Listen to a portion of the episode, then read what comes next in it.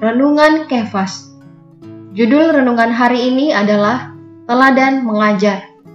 Ayat bacaan dari kitab Lukas pasal 21 ayat 37. Pada siang hari, Yesus mengajar di bait Allah.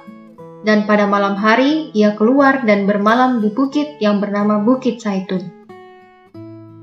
Orang tua selalu mendidik anaknya agar memiliki pendidikan yang baik sehingga anaknya dapat mengenal hal-hal yang ada, baik buruknya sesuatu yang ada di dunia.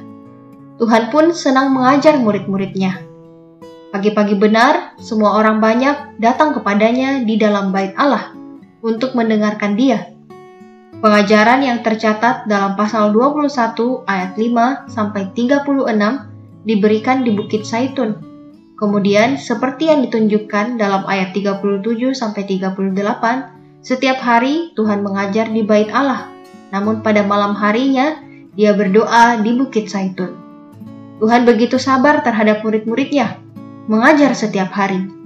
Pengajaran Tuhan juga adalah nubuat, peringatan bagi murid-muridnya.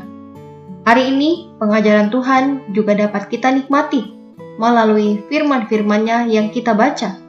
Semoga melalui setiap firmannya, Tuhan juga mendidik kita Terang hari ini, Tuhan Yesus senang mengajar. Pengajaran Tuhan ada sampai hari ini. Poin doa, berdoa agar kita tidak bosan dan setia datang kepada firman-Nya. Tuhan Yesus memberkati.